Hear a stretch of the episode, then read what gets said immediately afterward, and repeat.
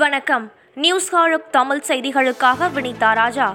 முக்கிய நிகழ்வுகள் சிலவற்றை சுருக்கமாக விரைவு செய்திகளாக பார்க்கலாம்.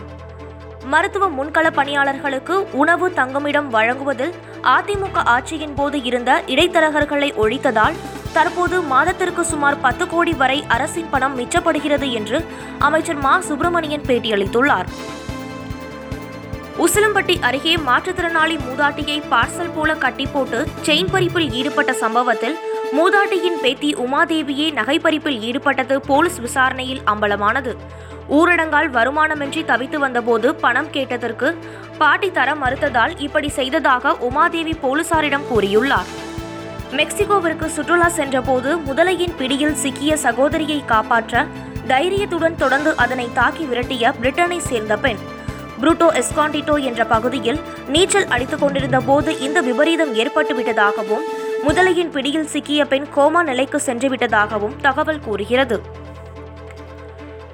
பீகாரில் மூன்றாயிரத்திற்கும் மேற்பட்ட கொரோனா உயிரிழப்புகள் திருத்தப்பட்ட நிலையில் இந்தியாவில் ஒருநாள் கொரோனா உயிரிழப்பு இன்று ஆறாயிரத்து நூற்று நாற்பத்தி எட்டாக பதிவாகியுள்ளது.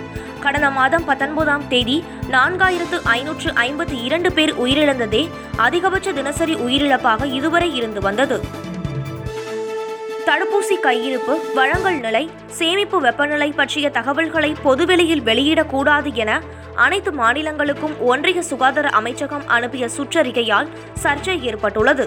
கடந்த நான்காம் தேதியே இந்த சுற்றறிக்கை அனுப்பப்பட்டாலும் தடுப்பூசி கையிருப்பு நிலவரத்தை தமிழ்நாடு அரசு தினமும் வெளியிட்டு வருகிறது. கொரோனா தொற்று பாதித்தவர்களை கவனிக்க மற்றும் சிகிச்சை அளிப்பதற்காக மேம்பட்ட தொழில்நுட்பத்தை கொண்ட ரோபோ ஹாங்காங்கில் வடிவமைக்கப்பட்டுள்ளது. இதனால் மருத்துவமனை ஊழியர்கள் மற்றும் செவிலியர்களின் பணிச்சுமையை குறைக்க முடியும் என தகவல் கூறுகிறது. மும்பை அருகே உள்ள மலாட் பகுதியில் நேற்றிரவு கட்டிடம் இடிந்து விழுந்த விபத்தில் பதினோரு பேர் உயிரிழந்துள்ளனர். இடிபாடுகளில் மேலும் சிலர் சிக்கியுள்ள நிலையில் அவர்களை மீட்கும் பணிகள் தீவிரமாகியுள்ளது.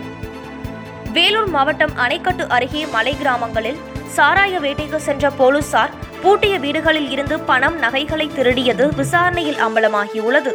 அரியூர் காவல் நிலைய எஸ்ஐ உள்ளிட்ட மூன்று போலீசார் மீது இரண்டு பிரிவுகளில் வழக்கு பதிவு செய்யப்பட்டுள்ளது.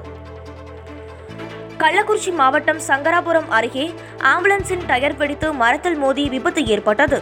பிரசவத்திற்காக மருத்துவமனை சென்ற கர்ப்பிணி பெண் அவரது உறவினர்கள் இருவர் என மூன்று பேர் உயிரிழந்துள்ளனர். உலக நாடுகளுக்கு உதவுவதற்காக ஐநூறு மில்லியன் கொரோனா தடுப்பூசிகளை ஃபைசர் நிறுவனத்திடம் இருந்து அமெரிக்க அரசு வாங்க உள்ளது.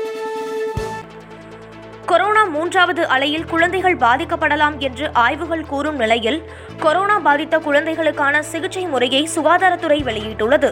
அதில் ஸ்டிராய்ட் மருந்துகள் சிடி ஸ்கேன் ரெம்டெசிவிர் வேண்டாம் என குறிப்பிட்டுள்ளது. ஊரடங்கு ஜூன் பதினான்காம் தேதி முடிய உள்ள நிலையில் தமிழ்நாட்டில் ஊரடங்கை மேலும் நீட்டிப்பது தொடர்பாக உயர் அதிகாரிகளுடன் முதலமைச்சர் மு ஸ்டாலின் இன்று ஆலோசனை நடத்துகிறார்.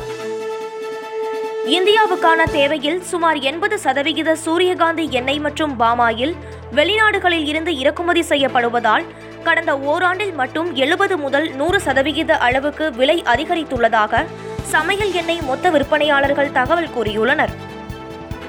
டிக்டாக் விசாட் உள்ளிட்ட எட்டு சீன செயலிகளுக்கான தடையை நீக்கி உத்தரவிட்டுள்ளார் அமெரிக்க அதிபர் ஜோ பைடன். சீன நிறுவனங்களின் செயல்பாடுகளால் அமெரிக்கர்களின் தனிப்பட்ட தகவல்களுக்கு பாதிப்பு உள்ளதா என்பது குறித்து விசாரிக்கவும் அறிவுறுத்தியுள்ளார்.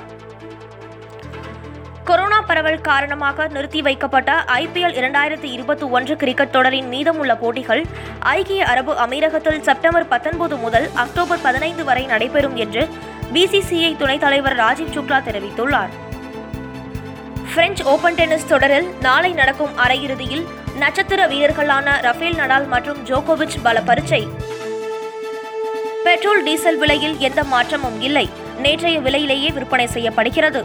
அதன்படி பெட்ரோல் லிட்டருக்கு தொன்னூற்றி ஆறு ரூபாய் தொன்னூற்றி நான்கு காசுகளாகவும் டீசல் லிட்டருக்கு தொன்னூற்றோரு ரூபாய் பதினைந்து காசுகளாகவும் உள்ளது. இத்துடன் இந்த செய்தி தொகுப்பு நிறைவடைந்தது. நன்றி வணக்கம்.